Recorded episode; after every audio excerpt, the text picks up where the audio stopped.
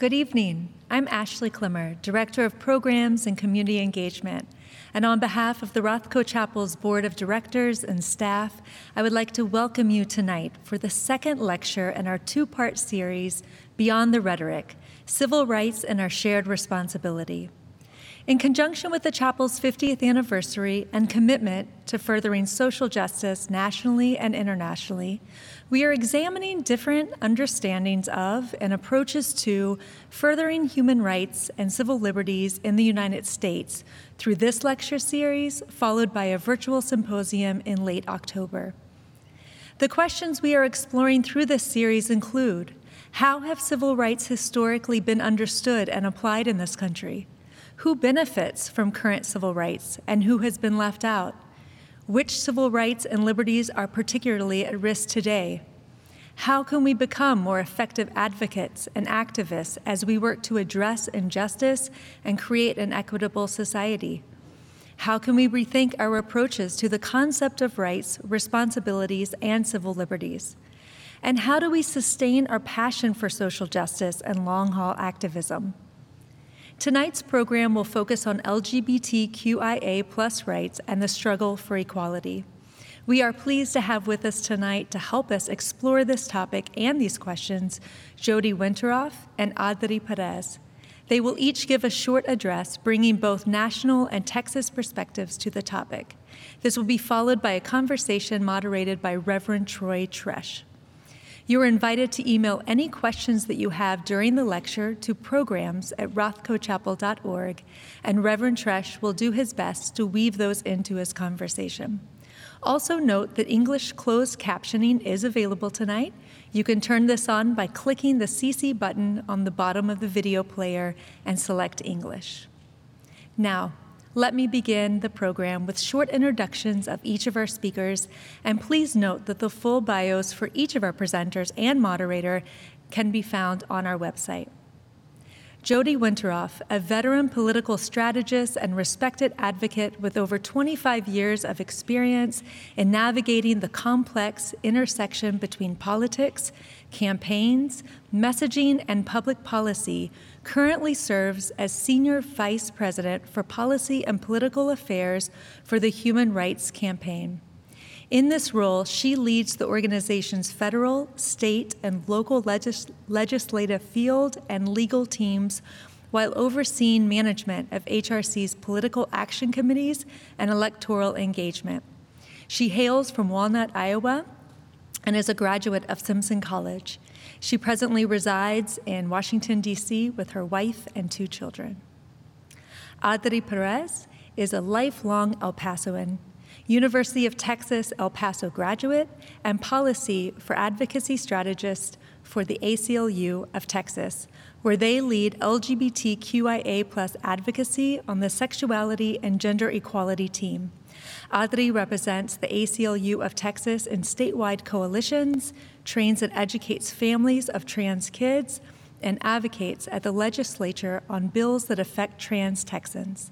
Adri is an organizer whose intersectional experience motivates their advocacy as a Native, fronterizx, transgender, queer educator, and abortion storyteller. Reverend Elder Troy Treash has served for eight years as the senior pastor of Resurrection MCC in Houston, Texas. For 10 years prior to Resurrection, as the executive director of Reconciling Ministries Network, Troy flew nationally from home base in Chicago, Illinois, to advocate for equality for LGBTQ persons, church by church, network by network, and conference by conference within the United Methodist Church. His ordained ministry began in 1991 in the trenches of the HIV AIDS pandemic in Houston, Texas, as the director of the Bering Support Network. He shares his life with Walter, his husband of 23 years, Michael, their adopted son, one beagle, Tip, and one cat, Spot. Jody, Audrey, and Troy, welcome.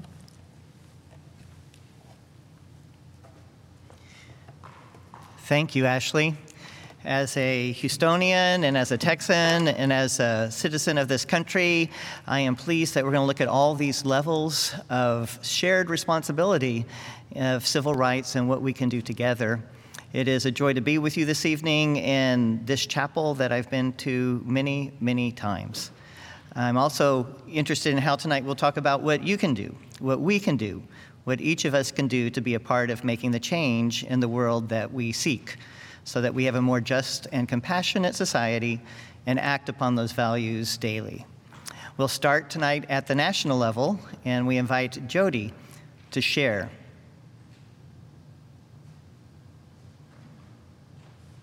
Reverend Treash, and I appreciate uh, that you're welcoming us, even virtually, uh, into Houston, uh, into the Rothko Chapel. Um, thank you for your comments, and thank you so much for your years um, of dedication uh, and advocacy and ongoing commitment uh, to the LGBTQ plus community um, in your day-to-day work and in your life's work. Um, you have made great changes, and, and we are grateful.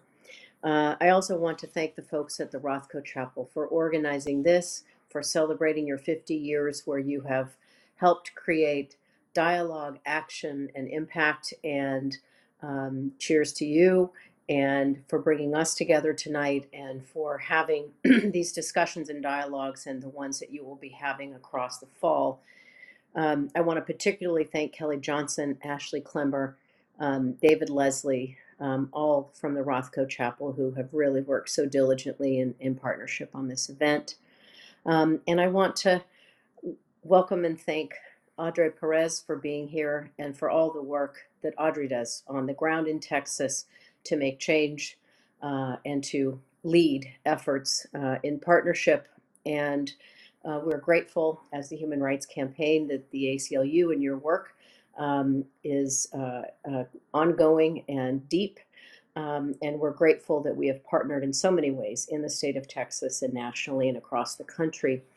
Um, as Ashley and Reverend Cheech said, I'm Jody Winterhof. I use she, her pronouns. Um, I am a proud Iowan, but tonight I'm proud to be on this call and to be able to dialogue with all of you. Um, like many of you, I have been in the struggle to see a more fair and equitable and liberated world for all people. And the last number of years, uh, I have been involved more directly um, in LGBTQ equality, um, but I have been involved for many, many years uh, in trying to make change through policy, through elections, through education, uh, and and so I'm I'm happy to be here tonight. So as I as I think about this, I I wanted to share a little bit of context with you and.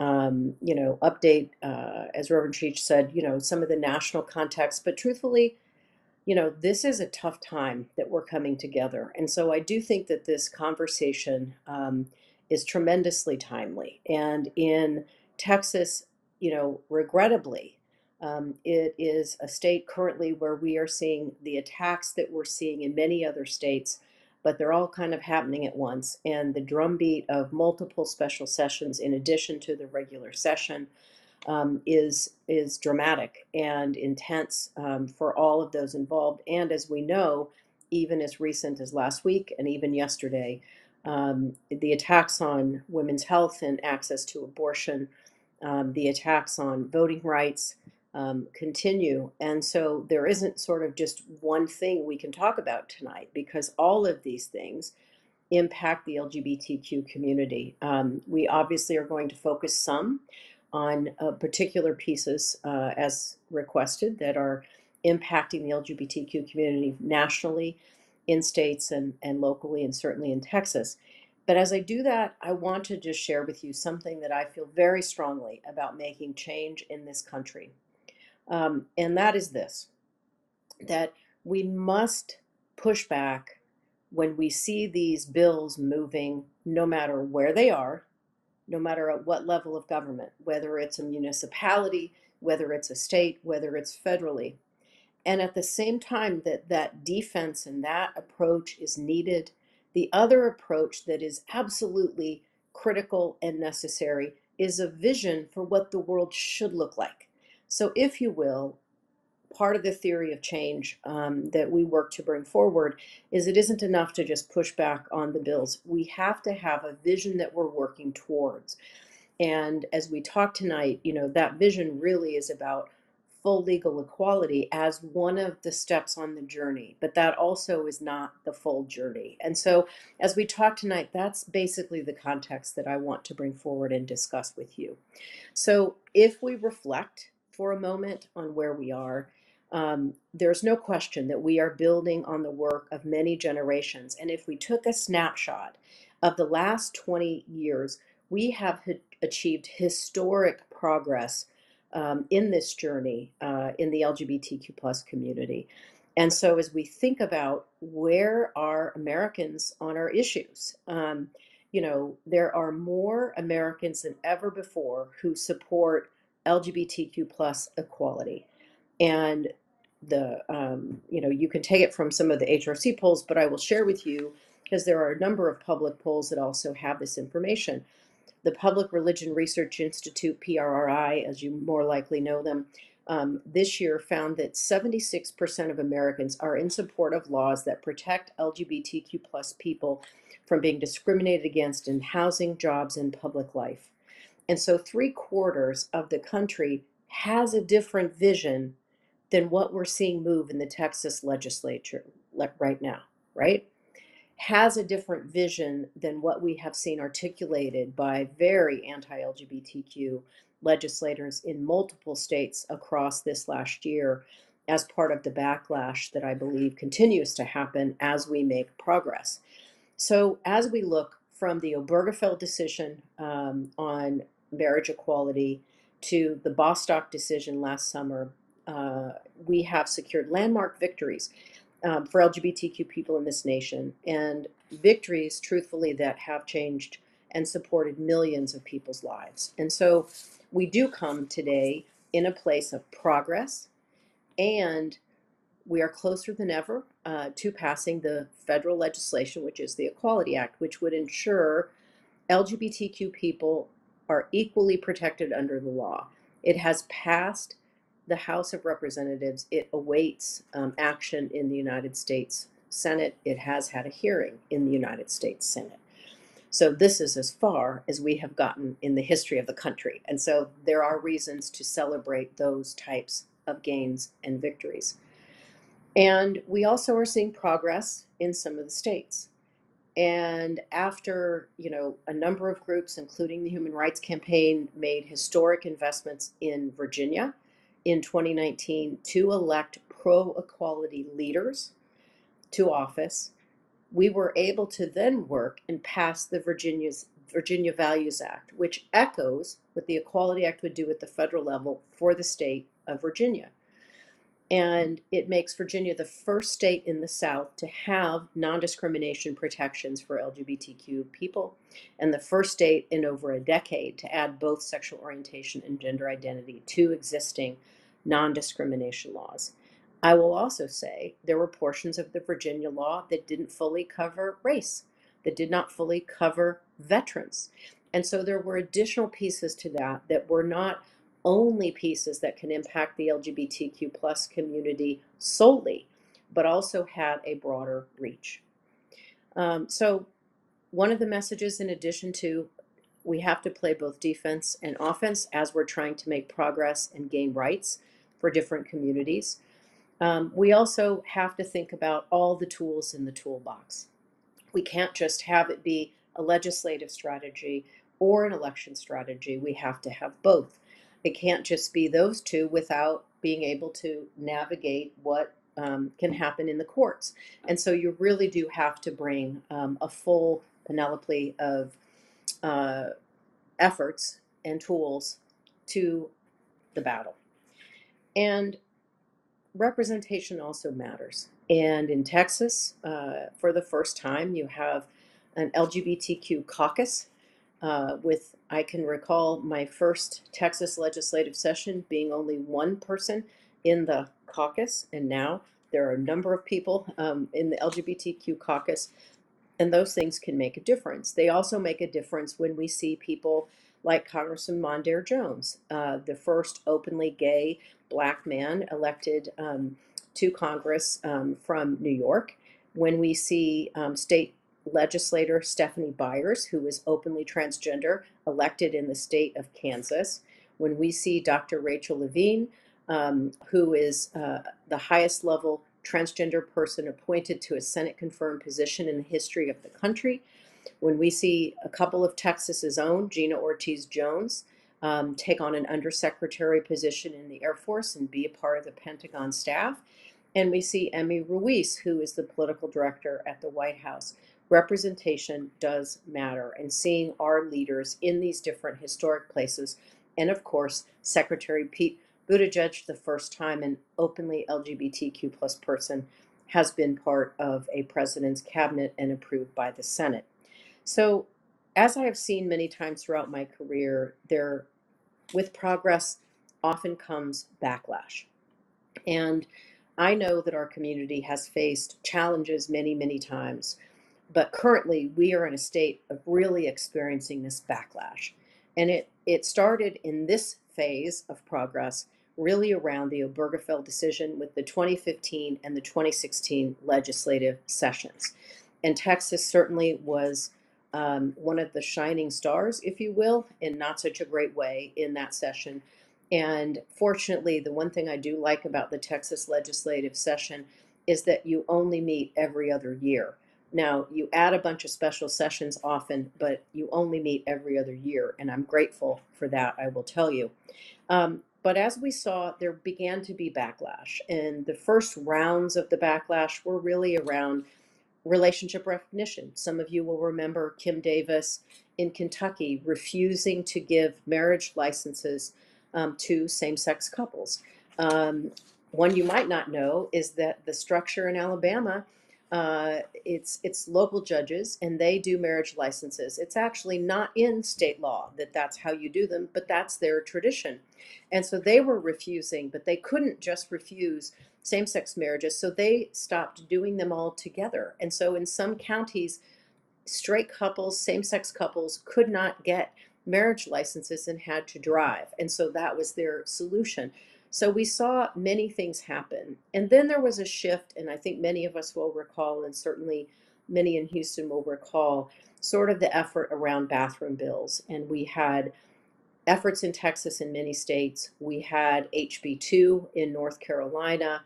Um, and it moved into also uh, trying to limit um, LGBTQ parents and individuals from being able to adopt or foster children. And in the latest installment of these, of what I hope um, we are turning the corner and have a doomed um, culture war, they're turning to focus on the rights and lives of trans and non binary youth. And you know, we have seen this in many movements before in terms of where does the backlash go and where do folks try to um, uh, attack uh, a movement. And we see it in a record number of bad LGBTQ bills in a number of states. We have had hundreds of bills um, in over 40 states that attack LGBTQ people. But in the last two or three years, these bills have gotten more traction to either make it further through legislative session or as this last spring we saw a record number of bills get passed. And so as we've seen this progress in this backlash, we know that much more work is needed and that the resources and efforts that we need to continue to come together on and in work in community on and in partnership on are immense. And they need our attention. We will have another intense special session in Texas coming up, which I'm sure Audrey will talk more about. And I will also see, say that um, I believe this upcoming legislative session um, in the states um, will also be an ongoing challenge that will continue to have backlash. And so, as we look at this and see that so many of these bills, you know, they're they're unpopular in terms of the general public. They certainly are unnecessary and they're outside the mainstream. And they have different things that they, um, you know, do, but we often find that they really take things to an extreme, and Texas seems to be quite good at this. So in Texas, of all the bills that they uh, anti-LGBTQ bills that were introduced, that sought to one was that they sought to label a parent um, who was supporting their transgender child's health care and health needs as a child abuser. And so they really do try to push, you know, these things out um, into a place. And I will also, I want to read you a couple of these quotes that come from other states because the level of vitriol and rhetoric that is happening, particularly to our kids, is just immense and intense.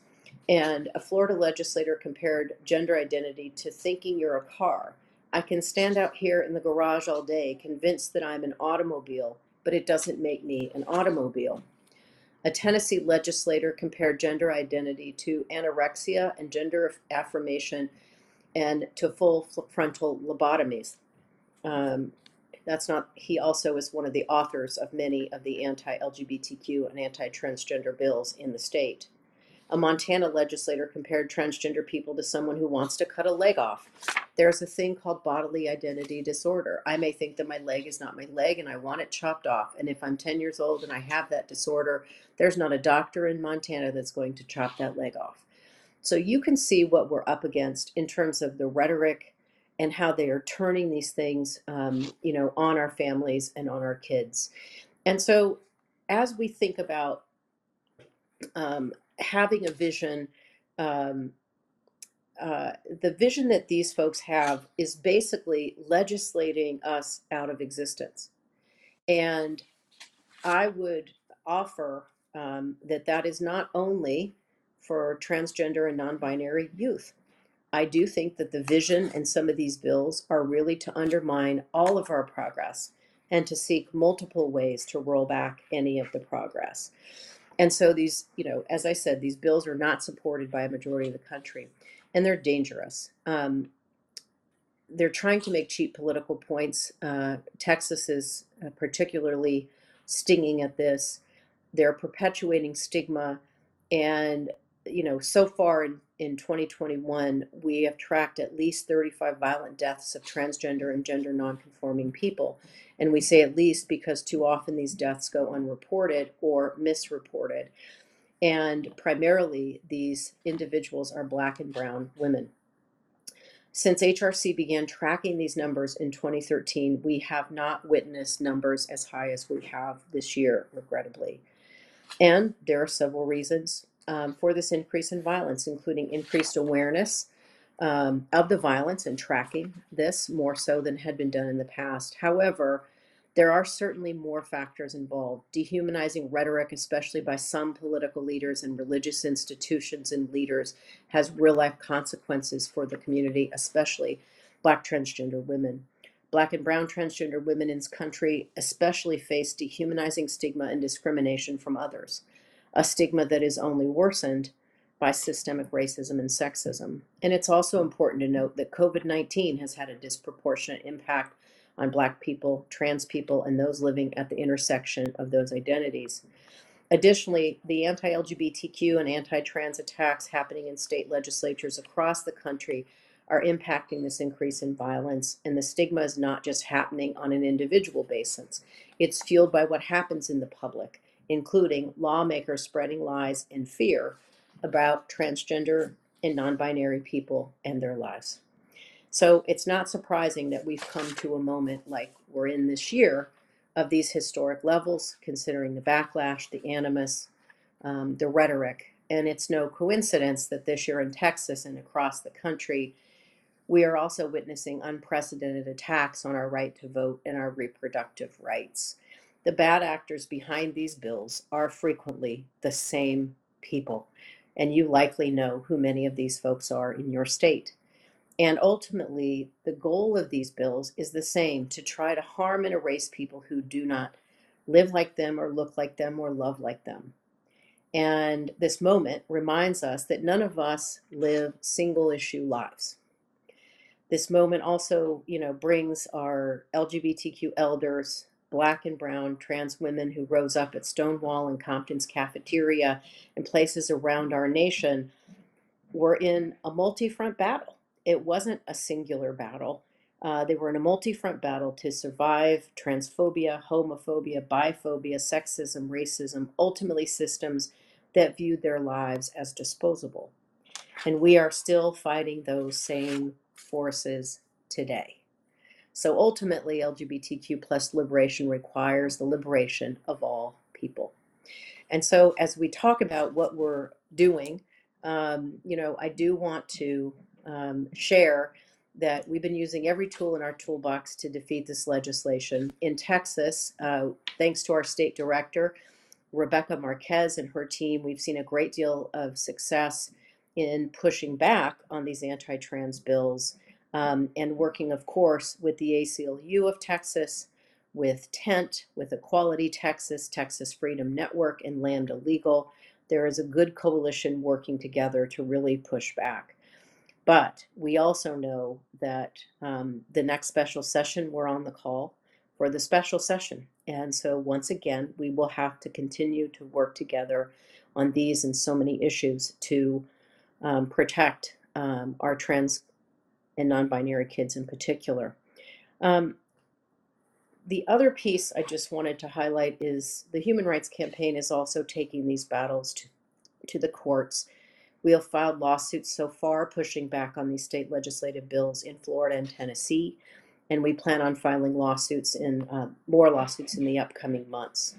And we're also continuing to make a laser focus on the Equality Act because if we didn't have a patchwork of protections across the country, and I think many of you on this call know this, that if we actually traveled from Maine to California in this country, depending upon where we stop to eat, where we stop to buy some clothes, where we stop to stay overnight, um, where we stop to see friends, we can have different protections depending upon where we are in this country. And we should be well past that time. We should not have to live our lives like that. Even in Texas, you have many cities that have non discrimination protections written on the books on city policy. But if you have a job in the city, but you live outside in the county, many of the counties don't have those same protections. And so you could lose your housing, you could be denied credit and other things with minimal recourse. And so, as we think about how we want the world to be, we don't want to live with a patchwork of protections. We want to live in a world and a country where we can all have protections and rights. And so, the vision that we have of needing to push back in big and small ways um, and encouraging you to do this, I'll, as we answer some of the questions, I'll have probably a couple calls to action for you. Um, but as I, I wrap up my remarks, I, I want to just share, um, you know, a couple of a couple of thoughts, you know, with you. Um, our community and our allies, you know, honestly, you sustain me um, and inspire me every day. Um, you know, in Texas, there is uh, a girl named Libby, and she has gone before the Texas legislature three times to defend her right to exist, and who speaks up with such bravery and grace.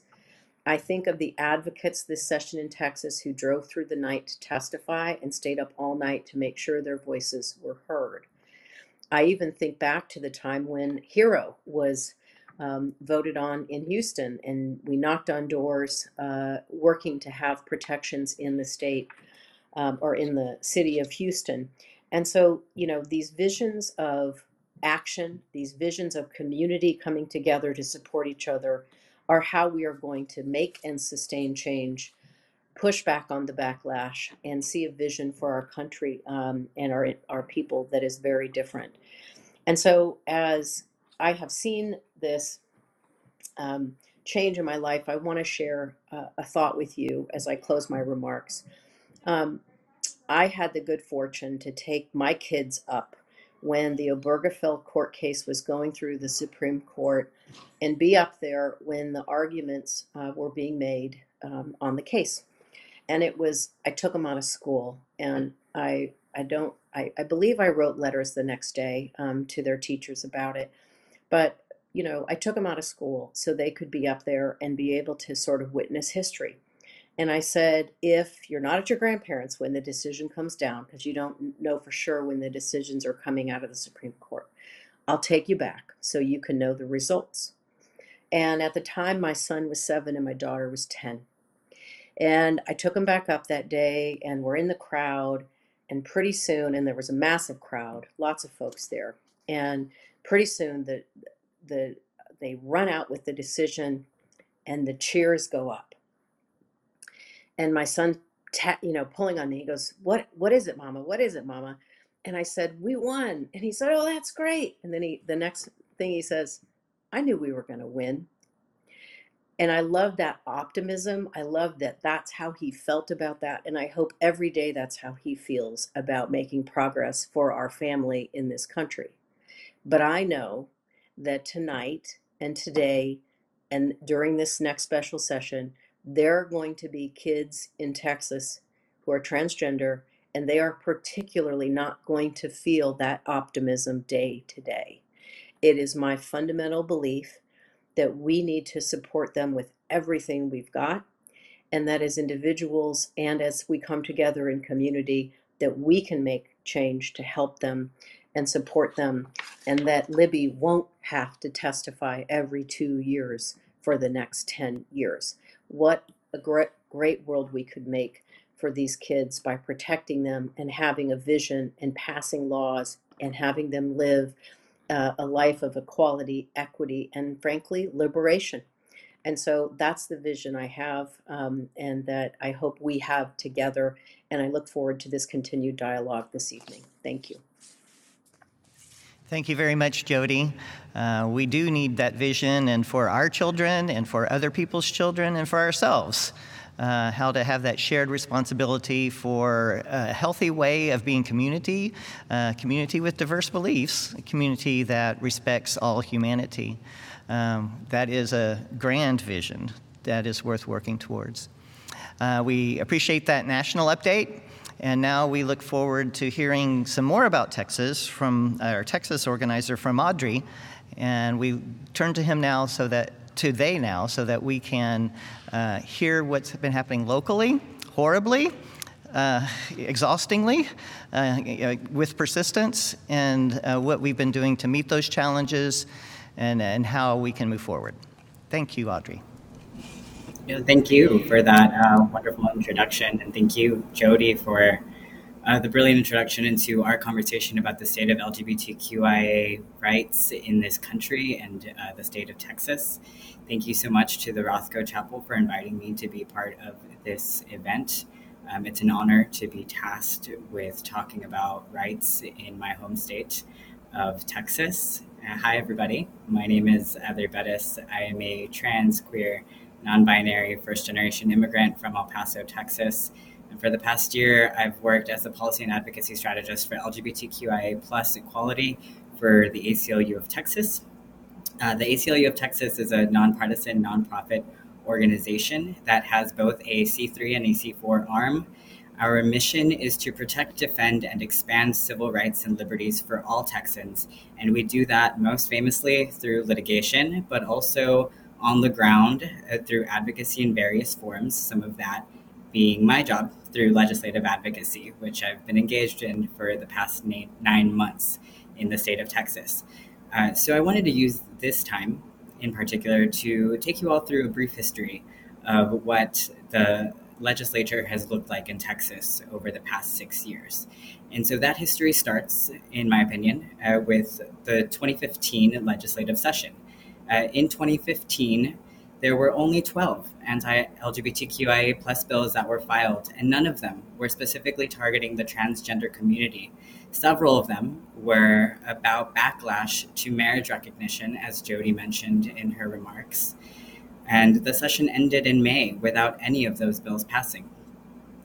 Around the same time, uh, the battle over HERO, Houston's Equal Rights Ordinance, which would have protected people from discrimination across 15 different categories, including race, uh, was brewing in, in the city of Houston.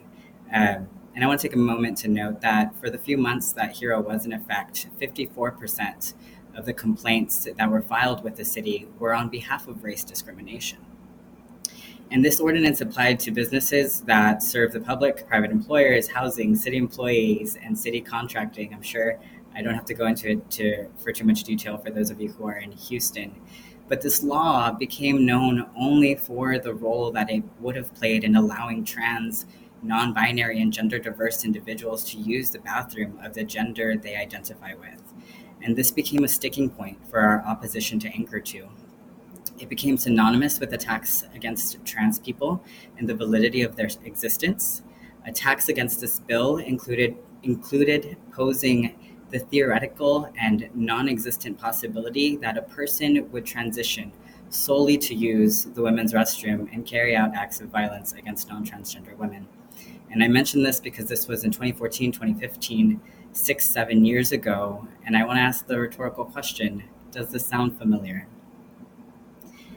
And so this brings us to the 2017 legislative session after marriage equality and after the fall of HERO that proved transgender people can be used as a wedge issue to fracture support from the LGBTQIA plus community. That overwhelming national and local support for non-discrimination protections that Jody mentioned that exist not only nationally but here in Texas as well. That year, in 2017, there were 27 anti LGBTQIA bills filed and about nine of those bills were targeting the transgender community. Eight of them specifically were targeting access to bathrooms and locker rooms, and the ninth one, much to everyone's surprise because we were ahead of the game, was a transgender sports ban in the year 2017. During the regular session, uh, LGBTQIA advocates defeated over two dozen of these bills, and then, just like deja vu, uh, the governor called a special session to once again try to pass the anti trans bathroom bill. None of these bills passed. However, one bill allowing child welfare organizations to deny services to LGBTQ Texans based on their sincerely held religious beliefs did pass and become law. And so then that brings us to 2019, where we saw a stark decrease in the number of anti LGBTQ bills that were filed. There were only 18, which is still a remarkably high number, but for Texas, there were only 18. And this time, two of them were anti trans bills. Uh, none of those bills passed, and only one anti LGBTQ bill passed, a state version of the First Amendment Defense Act. And as Jody mentioned, uh, in Texas, we have the luxury of not having a legislative session during even numbered years. And in, te- in 2020, the Texas legislature did not meet, and we were free from any attacks that that we're building. However, uh, the fight for access to gender affirming healthcare for trans youth and inclusion in sports and extracurricular activities of trans youth was already building nationally.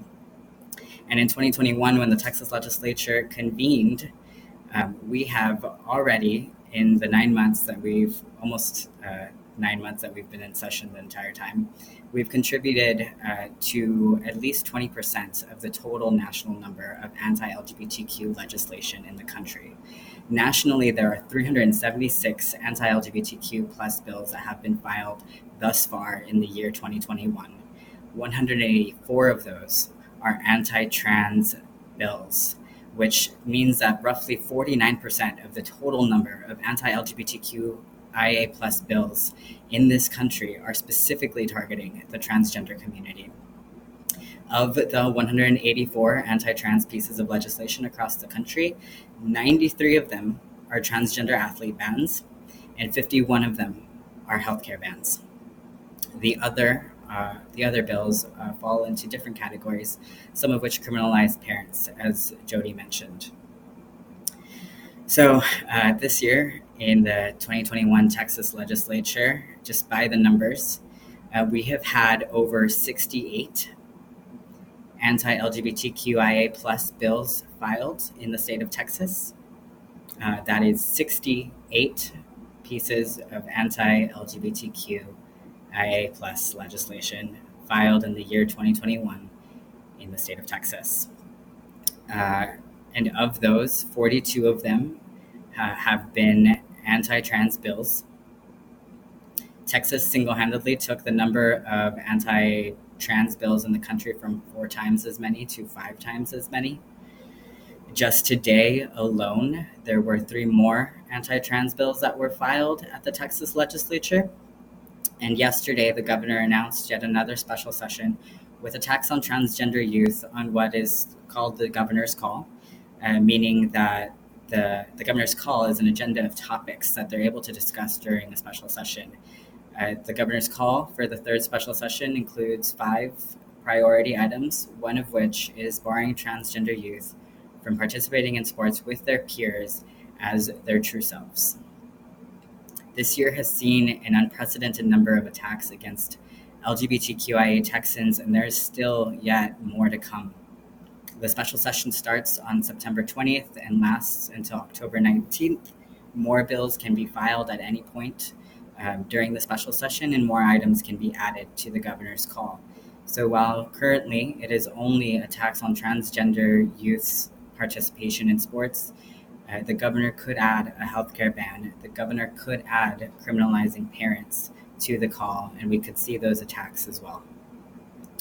Uh, the types of attacks on transgender Texans and youth generally fall into three buckets. Uh, the first bucket is attacks to gender affirming care. The bills that we saw during the regular session and during the special session Uh, are prohibitions on doctors being able to acquire liability insurance if they provide gender affirming care. This then creates a, a disincentive for doctors to provide this care at all because they could jeopardize their medical license for doing so. Another bill that we saw be filed during the special session is a prohibition on doctors providing gender affirming counseling to transgender youth. And instead, this bill would require counselors to be invalidating of the child's gender identity, or they would face a penalty. The second bucket of attacks to transgender youth that we see at the Texas legislature are attacks to gender affirming parents. There were multiple attempts during the regular session to criminalize them as child abuse and designate um, the parents of, of the gender affirming parents of trans children as child abusers for being affirming of their child. Uh, interestingly enough, actually, in the state of Texas, we've raised the standard for proving child abuse, which then makes it harder for children to be removed from gender affirming homes. But similarly, on the other side of the coin, would make it harder for a child to be removed from a home that is not affirming of their gender identity. And that is something that we don't often talk about. The third bucket is the one that keeps coming back and is on the governor's call. And those are attacks to transgender youth in K through 12 sports. So once again, I want to emphasize that we're talking about kids. Uh, these are kids in kindergarten to senior year of high school. Um, and these bills attempt to restrict transgender youth from ever participating in sports as their authentic selves. They are inherently discriminatory because they attempt to restrict only transgender youth from ever participating in sports as their true authentic selves. They are not about sports at all. And most importantly, they are deeply, deeply dangerous and harmful. That this discussion is happening at all at the state level grants permission to other adults, school administrators, and kids to talk about transgender youth in equally dehumanizing and invalidating ways. Over half of transgender youth have seriously contemplated suicide, and those numbers rise during legislative sessions that hinge on debating their very existence. And this is a discussion that we have entertained for far too long now in the state of Texas. It is September. The first legislative session started in January. Bills started being filed in November. We have been at this for nearly a year, which is much longer than years prior in 2015 or in 2017. These bills are once again another attempt to res- simply restrict when, where, and how transgender people can exist. And to make matters worse, in the promoting of these bills, Republican legislators and supporters have conjured up the same arguments that were used in 2015 to defeat the Houston Equal Rights Ordinance and the same arguments that were used to promote the bathroom bill in 2017 these bills are not about saving women's sports, they are simply about erasing transgender people from public existence. These attacks are a relentless assault, on our community, and they're able to take hold because there is a fundamental misunderstanding of transgender people in our society. Trans kids are not creating an emergency state, and certainly not one that is greater than our electric grid failing during a freeze in February and resulting in the death of 700 Texans. Trans kids playing sports do not pose a threat to anyone, and no one, no one, no adult, no kid goes through the effort of transitioning and looking deep within themselves to find their true self and assert that in a world that constantly erases them just to dominate a middle school basketball game. These bills are in search of a problem that does not exist, but worst of all, they allow people to paint a picture of trans kids, and by extension, all trans people, as something that is dangerous and to be feared. However, this is not new. This is built on years and years of misinformation and media portrayals of transgender people as deceitful or villainous or the enemy throughout history. Our opponents know this and they use this to continue to promote the dehumanization of transgender kids and people. So, why is this happening? Well, uh, I would be remiss if I if either of us didn't mention that there is a well-funded and coordinated effort to fracture support for the LGBTQIA plus community that has taken hold of one target in particular these past two years, and that is transgender kids. This well funded group works in partnership with local state groups to fight for these bills. And I mention this because I think oftentimes we take for granted the movement towards progress, and folks struggle to understand where these bills originate and why they persist. But these same groups that write and push for these bills are the same groups that fund the campaigns of the representatives that file them. Across Texas, there is a building culture of vigilantism, whether it's in abortion rights, whether there is a $10,000 incentive to file a lawsuit against those who you believe may have helped someone access an abortion past six weeks, whether it's in voting rights, where partisan poll watchers have been emboldened to harass voters at the voting booth, or in this case, for LGBTQIA plus rights, where just today Dallas Independent School District sent out an email on behalf of Save TX Kids asking teachers to submit tips regarding critical race theory and predatory gender fluidity. The fabric of democracy, as we learned it and as I believe in it, is being ripped open at its seams in the state, and trans kids are just one of the populations that are caught in its crosshairs. And an important note that I want to mention is that defeating these bills takes a coalition of folks, just as Jody had mentioned, and that it's not just the Human Rights Campaign or the ACLU of Texas fighting against these bills on the ground. Other organizations that are part of this work include Equality Texas, the Trans Education Network of Texas, Lambda Legal, Texas Freedom Network, and many others who work alongside us against these bills, even when LGBTQIA plus rights are not their primary focus. There are doctors, associations, school teachers, coaches, superintendents, social workers, and even state employees that show up every single time to testify on or against these bills to counter the misinformation that we're facing. Most importantly, this work would be impossible to do without the families of transgender kids, without the kids themselves and the now teenagers. Some of them have gone off to college, and we have watched them grow up in this building I have watched Kai Shappley do this since she was four years old, and now she's a fourth grader, I think a fifth grader, just over the course of this one legislative year. This work would be impossible without them showing up time and time again to share their stories, and oftentimes they're getting tired because they know more about the legislative process than any eight year old or nine year old or 10 year old should know. Um, they should be allowed to be kids just as our opposition to this bill states let kids be kids. And this work would be impossible without them and their relentless dedication to this fight. Um, this work would be impossible without the trans adults who were once trans kids themselves. And so I say thank you to all of you for showing up time and time again to support each other, to support this work, and oftentimes to support me as part of this intricate network of support and care that we've formed. Um, in defiance of the state that continues to attack our identity. And just quickly to take a look beyond the legislature, there's still a battle for full legal and lived equality on behalf of LGBTQIA Texans across the state. Texas is one of 29 states where LGBTQ Texans are not fully protected from discrimination. And since 2001, when sexual preference was added to the state's hate crime statute, we haven't had a proactive LGBTQIA plus law pass in the state of Texas. That's 20 years. However, this past legislative session, uh, and I want to name this as just a bright gem of hope, it was the first time that Representative Jessica Gonzalez and Senator Jose Menendez filed a statewide non discrimination ordinance that would protect Texans on the basis of gender identity and sexual orientation. Currently, we have a patchwork of protections, just as we have in the country. We have that in the state of Texas. And generally, when it comes to rights in the state, as an LGBTQIA Texan, it largely depends on where you live. Is it rural or urban? Are you near a major city?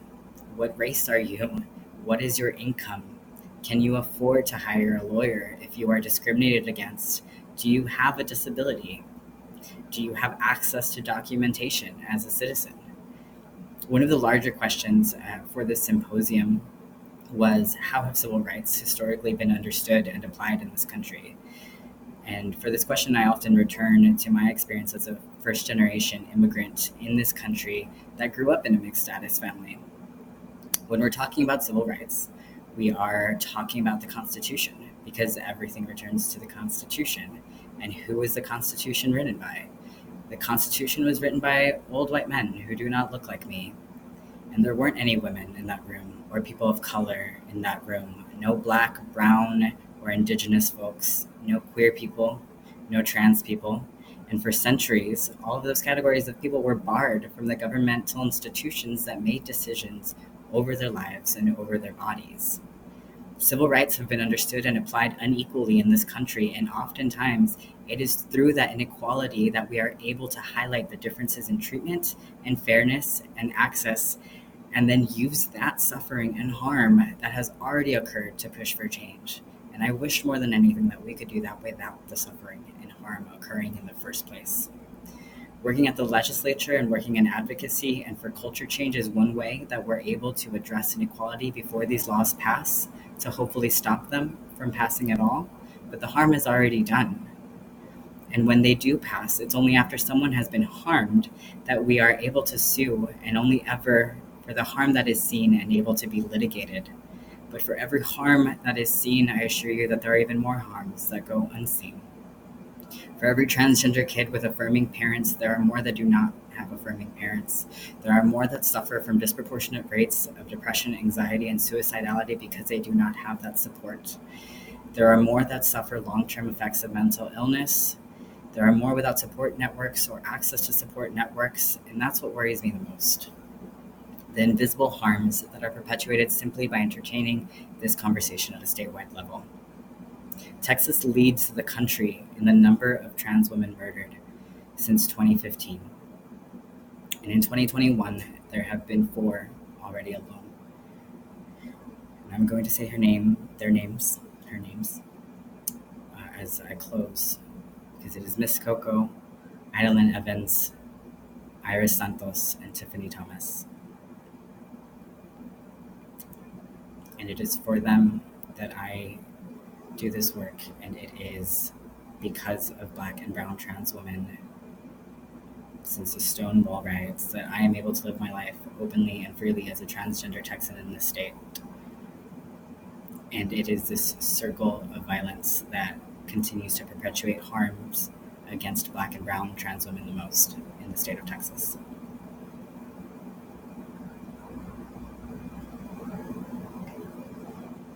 Thank you, Audrey. Uh, as a parent of a non binary, trans diverse teenager uh, that leaves the house for school every morning, I pray every day they come home as they left, uh, that they have not been harmed during the day.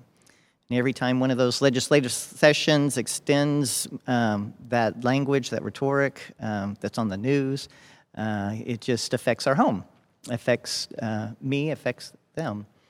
And so thank you for lifting um, just the harm and the needs that are up. Uh, and that this fear mongering is um, has a huge cost uh, to our people, a huge cost to our people. Um, we we have a few questions for um, both of our speakers tonight, and we want to start on some of those that they can share as well. Um, I want to say to Jody, Houston gets to have the luxury of being one of the only cities of our size without any uh, uh non-discrimination support. Uh, and I remember one of the arguments being, well, you know, they can go do this federally. And I thought, well, which person has the resources and the time to do this federally? So we have no local recourse. So the patchwork, both of you said about there being a patchwork um, within the state, within the country. Uh, what is there any thoughts for how we might be able to break through to have some consistency, or a way to create a more uh, safe way of trans of being able to travel from place to place and have the same um, safety? Ask you first, Jody, since you've had a chance to rest your voice and and take a sip of water. Yeah. Um, no, I appreciate that very much, and and Audrey, thank for thank you for your your comments and your thoughts. You reminded me of some of the additional things that have happened in Texas, thinking back to other legislative sessions, and the crescendo to this one. And and I thank you for for sharing your thoughts.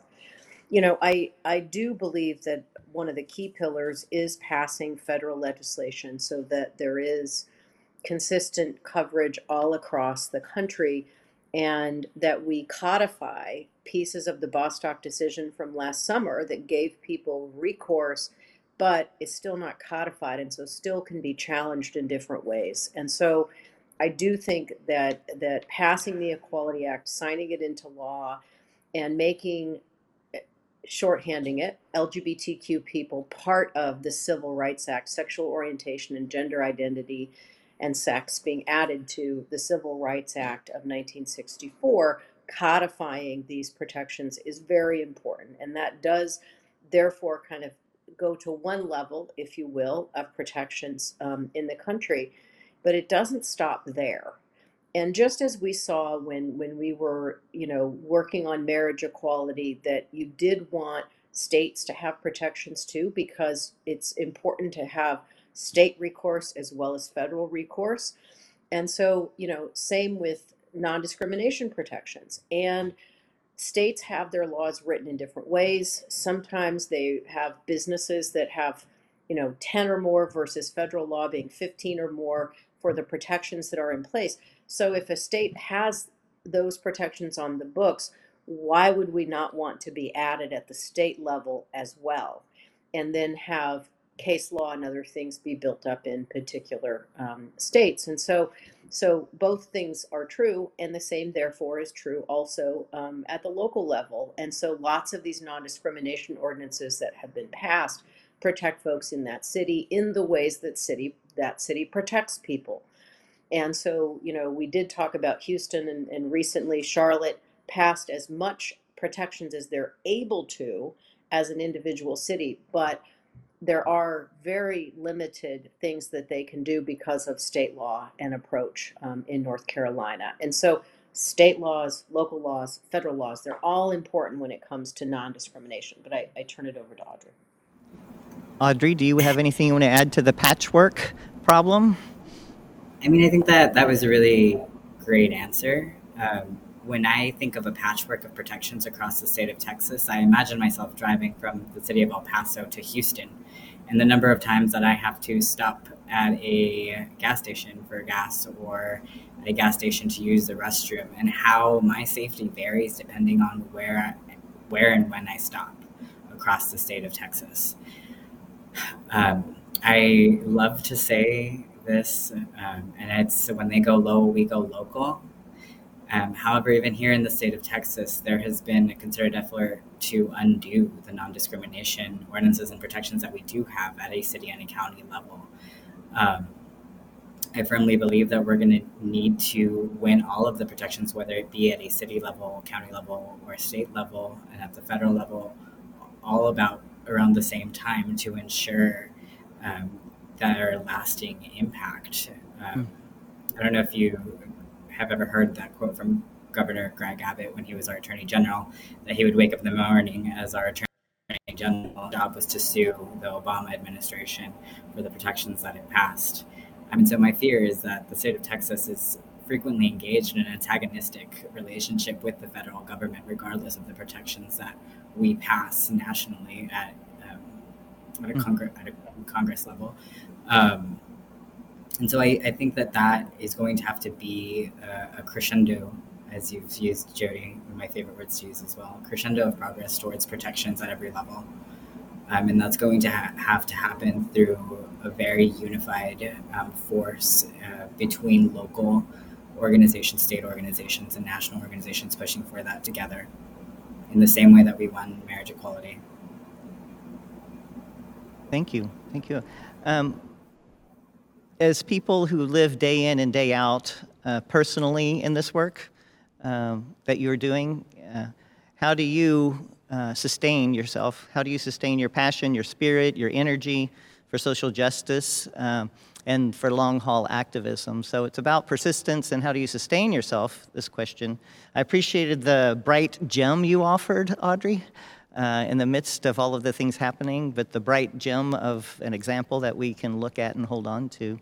So, how do you sustain yourselves as people who are looking to possibly know what we're going to ask what they can do, but how do you stay sustained in the work? Audrey, do you want to go first? I love this answer. I could go on forever. So I love this question. Okay. Um, okay. I so I last night actually um, after we got the announcement of the third special session in the year 2021 um, I was scrolling through Facebook and I came across uh, a little graphic that had an Oprah, Oprah Winfrey quote on it. Um, and the Oprah Winfrey quote said that there is no greater gift that you can give or receive than to honor your calling.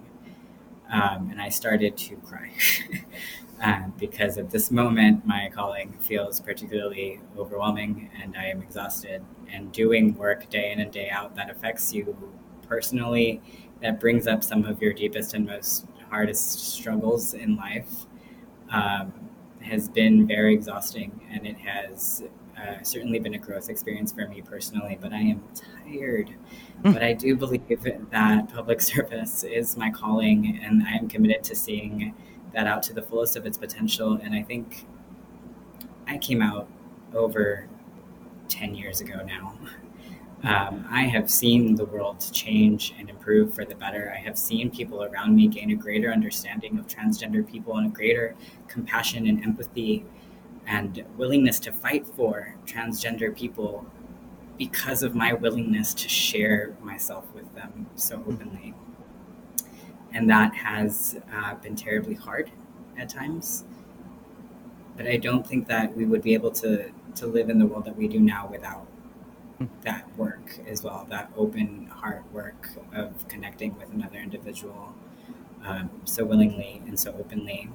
Um, another thing that I, I, deeply, deeply believe um, is that hope is a discipline. Uh, it is something that you choose each and every day. And um, you can choose to fall into hopelessness and despair, and sometimes I do, but it is uh, it is a discipline, and the battle for justice is never won.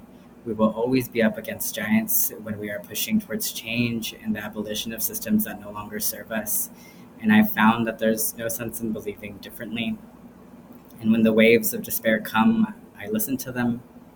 And I believe that it is your body telling you to rest, to take a step back, to fill up your cup in a different way so that you can return and continue to water others. And then I hope that you all also return with me and that you all also choose to believe that a better world is possible and necessary and on her way, which is, I think, the combination of a couple of different quotes.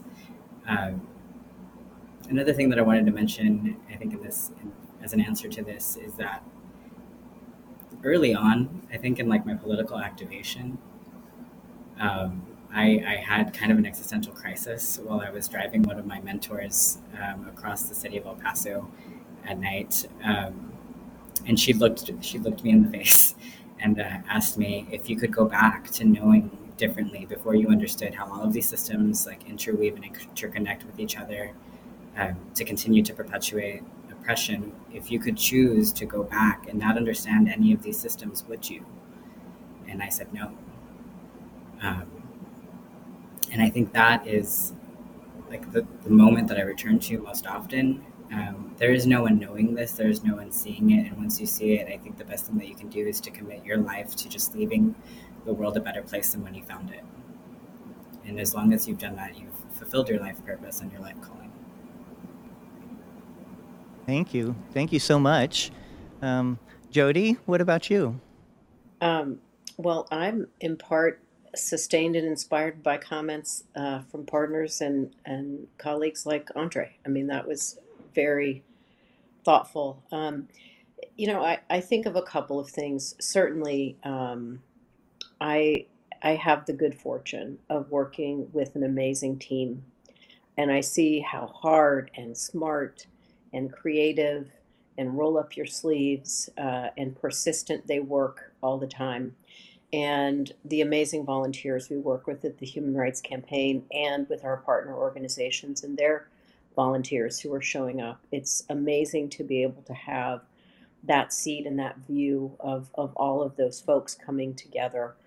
Um, you know, I also will say that I have been around long enough to have experienced defeats and victories in legislative battles and things, but um, I always was tremendously inspired by my first boss in politics, and that was Senator Tom Harkin of Iowa. And he was one of the authors of the Americans with Disabilities Act. And watching him work on that, watching that pass, and then seeing it put into law and and the ongoing work that was done, but seeing that a vision like that could actually come to life and policy could impact people's lives in a very practical, thoughtful, change making way is something I am grateful that I get to carry through life. And then somehow I was forged in rural parts of Iowa. And maybe part of this is a gift of being LGBTQ and coming out and going through those processes. But I was forged in a way that I don't often give up and I carry a persistence and I carry a belief um, that one person but a collective can really make change and needs to and needs to step forward to do that that we do have a calling a responsibility. Now i'm a little older than you audrey so i will also tell you that as i've gotten older i get a little more tired and i have to recharge the battery a lot more than i did when i was likely i'm guessing what your age is and so I really like to garden. I play a little bit of golf, but I don't have that much time to golf. And I keep bees, and the gardening and the bees really help me stay centered. And they're, you know, kind of, I do them mostly as solo activities, but they really keep me centered and relaxed in a way that not doing them does not. And so I think we have to have all of the above and, and know what really um, is able to recharge us and keep us inspired. Thank you, Jody. I, am I'm, I'm a decades long in the trenches person myself, and I see inspiration every day. And so, recognizing the wealth of experience we three have, staying in the field and staying motivated uh, to make the changes that need to be made. Um, there are a lot of people listening who are allies or first time listeners tonight and wondering what they can do, how they get started, uh, sometimes feeling paralyzed about what the first step is or that they might make a mistake. Uh, so, what words might you have to an ally watching looking for some concrete, practical action that they can take, and also some encouragement to take it? Do I call again? I'll, I'll, hit, I'll hit this one first. Um, you know, I think a couple of things. One, that even having a dialogue with a coworker, a neighbor, um, a friend, and really even starting to have that conversation where you know you can say you know these these bills that are going through the legislature you know I, I think they do more harm than good. And I think sometimes we might overcomplicate what that conversation has to be, or that you have to know the bill number, or you have to know all this information. You know what? Actually, you don't talk in bill numbers usually to your neighbors or your colleagues. You talk in your values. And I think that's one of the key things for folks to remember. Why are you motivated to even engage in the issue? you know and and what what motivates you and what um, what would you want to say to someone and spending a little time thinking about that and i also think there's a real value and likely many of you are already doing this is listening to people who are lgbtq or listening to folks either in person or watching the video of libby or kai um, folks we mentioned the, the transgender youth we mentioned um, who have testified you know, you can listen to their stories to better understand the impact. And, and that is one of the ways you can also educate yourself more and inform yourself more in terms of how these bills really do impact the community. And then, you know, start small and work bigger. Sometimes folks try to bite off more than they might want to be able to chew. And so you know, I would say to you, you know, we usually have folks kind of start out maybe making a call to a legislator and, you know, leaving a message or or sharing a message with that person. And usually you're you can get a little bit of training in it and usually you can do that and and we sort of support you and I'm confident Audrey's um, uh, the ACLU of Texas supports this too. So, you know, we have a thing you can if you wish, I'll just do my little quick thing here. We have, you can text to 472 472, just TX for Texas. And it will it will ask for your zip code, I believe, and it will link you to um, the legislature to put a call in. And so we have ways we can contact the legislators. The same thing is true. 47 text 472 472 Equality Act, and you will also be able to call your United States Senator about the Equality Act. And so, you know, those are some of the first steps. You don't have to do a fundraiser raising $20,000 or you don't have to recruit 100 people to come with you. Start with the individual conversations and start with listening and educating and go from there. Thank you. Audrey? That was a great answer. I want to say that we do not have a text line or a similar feature, and so you should text 472 472 uh, with TX to get plugged into your state representative or your US congressperson. Um, I think the first thing I think of when, when I when I think of this question is um, I want to ask people to take a look around them and identify any LGBTQIA plus individuals that they might have in their life and uh, build community with them and ask if they are supporting, uh, ask if they are supported, if they need more support, um, ask how they need support, and show up for the people in your life in direct ways. If you do have that direct link to somebody who is an LGBTQIA plus individual, um, time and time again, I return to the power of building community with each other and seeing each other's experiences through through different um, lenses, no matter how different we each may be. Um, and then taking it from that micro level to becoming an advocate for a friend or a loved one, let your elected official know that you how you feel about the issue. Share your story as an ally with your elected official starting from a place of your values. Um, ask your friend or your loved one if you can share their story, um, and always, always, always get their permission um, to share their story. But acts of, of that, like of allyship like that, can uh, really make a difference when it comes um, to advocating at the legislature, but also advocating for your friends um, in their lives. One of the most powerful things that someone ever did for me um, was write out a name tag for me when I worked at Old Navy, and my employer refused to give me a name tag with my chosen name on it. Uh, even though there was a policy in place, even though there was a process in place, um, it came down to an individual manager who did not want to do that.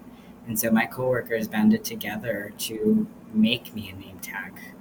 Um, And four years later, when the store got a new manager from a different state who was a transgender woman, she changed it in three minutes. Uh, and that I, I just really love that story because it took another trans individual for me to finally be recognized as my whole self at work. And then a year later, I left, but I worked there for quite some time, and for the entire time, my identity was invalidated. But that one act from my coworkers um, sustained me, and doing things like that, showing up for people in their lives, um, makes all of the difference to these to the harms of the anti-trans bills that exist in the state of Texas.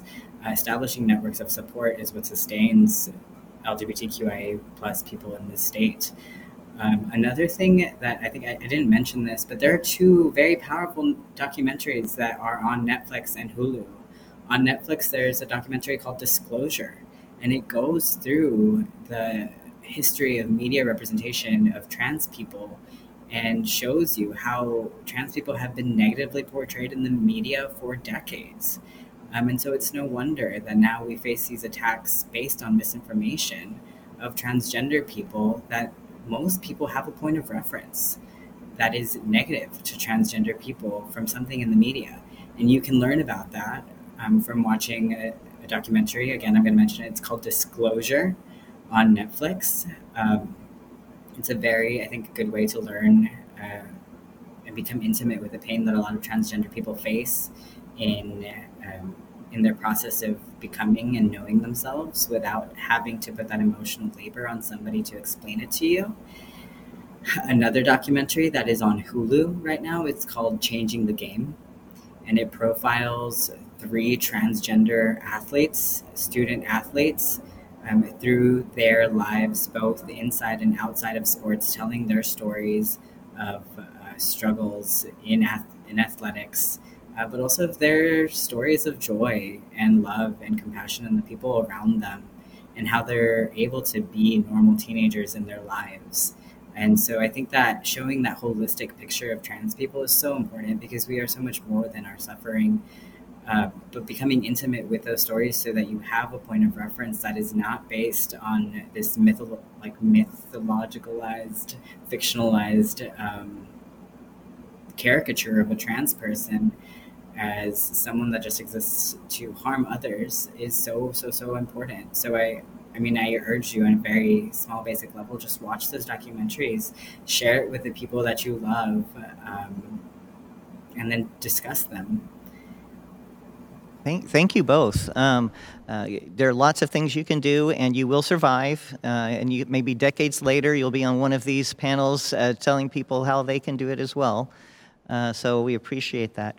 Uh, uh, one of the challenges we have within the queer community and in our world is when we don't work together with persons beyond our own cause and when we don't recognize isms within our own cause. And so I want to point us to uh, first, Jody, a specific question about HRC. Uh, and, and, this was came uh, to us with the recent firing of Alfonso David as the first black res- president of HRC. A lot of questions are arising around who leads within the LGBTQ plus movement. Who leads? What is your response regarding racism within the LGBTQ plus community? And how can we address that and how can we make change there within? Yes. So I appreciate um, this time that we're in um, and the recent um, actions are challenging, certainly, uh, for the Human Rights Campaign as an organization um, and the movement. Um, I will also say um, that you know the movement isn't made up of one individual, and I think that's one of the core pieces of thinking about how we move forward. Um, uh, in terms of thinking about racism, sexism, um, even truthfully, homophobia, biphobia, transphobia, even within our own community. Um, we have much work to be done. And the intersectional work that needs to be done uh, in our movement is certainly needed to be done by the Human Rights Campaign and, frankly, all across our movement. There are many issues from pay equity uh, to access to care uh, to the violence that both Audrey and I have spoken of uh, for black and brown women who are transgender that are faced across this country. So, as HRC, um, we have started a trans justice initiative um, that is led by a woman who comes out of the Atlanta community, uh, Tori Cooper, and she is a black trans woman who is leading that effort for HRC. And so I think there are a number of leaders and individuals um, uh, that we will support and continue to do so. And the work in partnership is also critical, whether it be the Equality Act, the work in Texas, work on um, local ordinances. Uh, there really isn't a place where the work is not done in coalition and in partnership. And that needs to continue to be the case and it needs to be enhanced. And just as we're sharing that advocates need to um, listen to the community and listen to members of the community across a spectrum, um, so do we in doing the work every single day. And so all of those things, you know, are important. Um, it has been a difficult time, and um, you know, I do think um, we'll work to turn the corner and to see a future of continued action and support and partnership for HRC in this movement. I, I love the part of that question that says who leads, and uh, and I, I know as a as a white cisgender man clergy person, uh, I, I have to not lead. I, I have to put the voices out front of those who are uh, whose stories need to be known and need to be shared, and that's where the power is. And so, who leads, I think, is really important anywhere in in the movement, um, uh, and it is a struggle. Audrey, did you want to say anything in this, in this particular portion? I mean, I think there, Jody really uh, hit so many of the points that, that I would have made, and you can probably tell by my head nodding. Um, there's a lot of work to do across all movements in terms of having diverse and equitable representation of the people who are most impacted by these issues. And um, it is a constant daily struggle and question.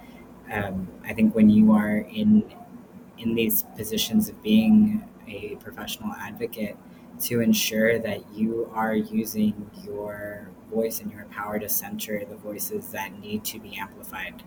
Um, and oftentimes, I think when we, I firmly believe that we create a more equitable world um, by centering the most marginalized among us. And so, taking a look at, at who that is, um, it is the queer, trans, black, disabled, indigenous woman, trans woman. Um, and when we achieve liberation for those who are the most marginalized among us, we achieve liberation for everybody else who has more privilege than any single one of those levels.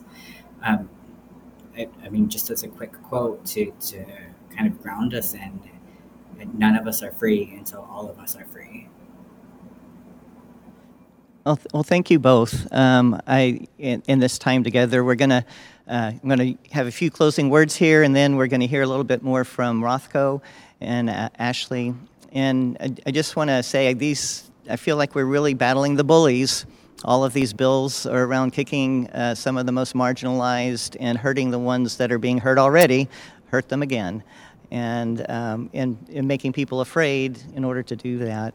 Uh, I was a criminal once before Lawrence versus the state of Texas, right? Before Lawrence versus the state of Texas, I was a criminal in the state of Texas, in Houston, living with my partner and loving my partner. And I, was, I remember the day that that changed, that policy changed, that I, I found the first other LGBTQ person I could find and jumped up and down and said, We're not a criminal anymore. We're not a criminal anymore.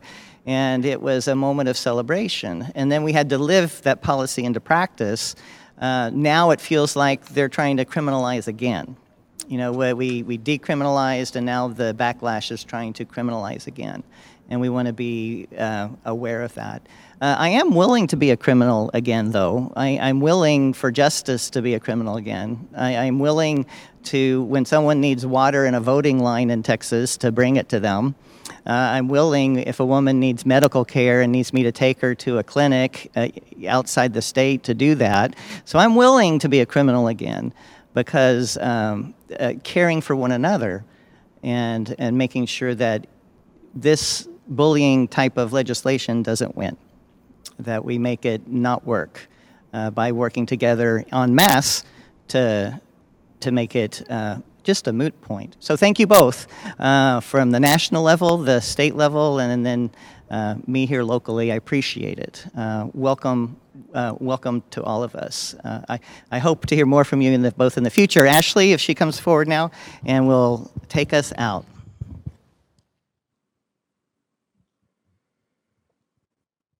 So thank you, Reverend Treash, Jody, and Audrey for being with us tonight and engaging in this very important conversation. Thanks to each of you for joining us virtually and taking the time out of your evening to learn more on this topic and how you can get involved. This program is being recorded and will be available for viewing on both our website and Vimeo page. We invite you to please share this recording with your friends and with your family. I'd also like to thank everyone who helped plan, participate in, and financially support today's program and the development of this series. We have two remaining lectures that we invite you to join. We will explore the concept of rights from the American Indian worldview perspective on September 30th and immigrants' rights on October the 13th. Then we'll continue the conversation with a virtual symposium October 21st to the 22nd. Please visit rothkochapel.org to learn more about these events and to register. Thank you and good evening.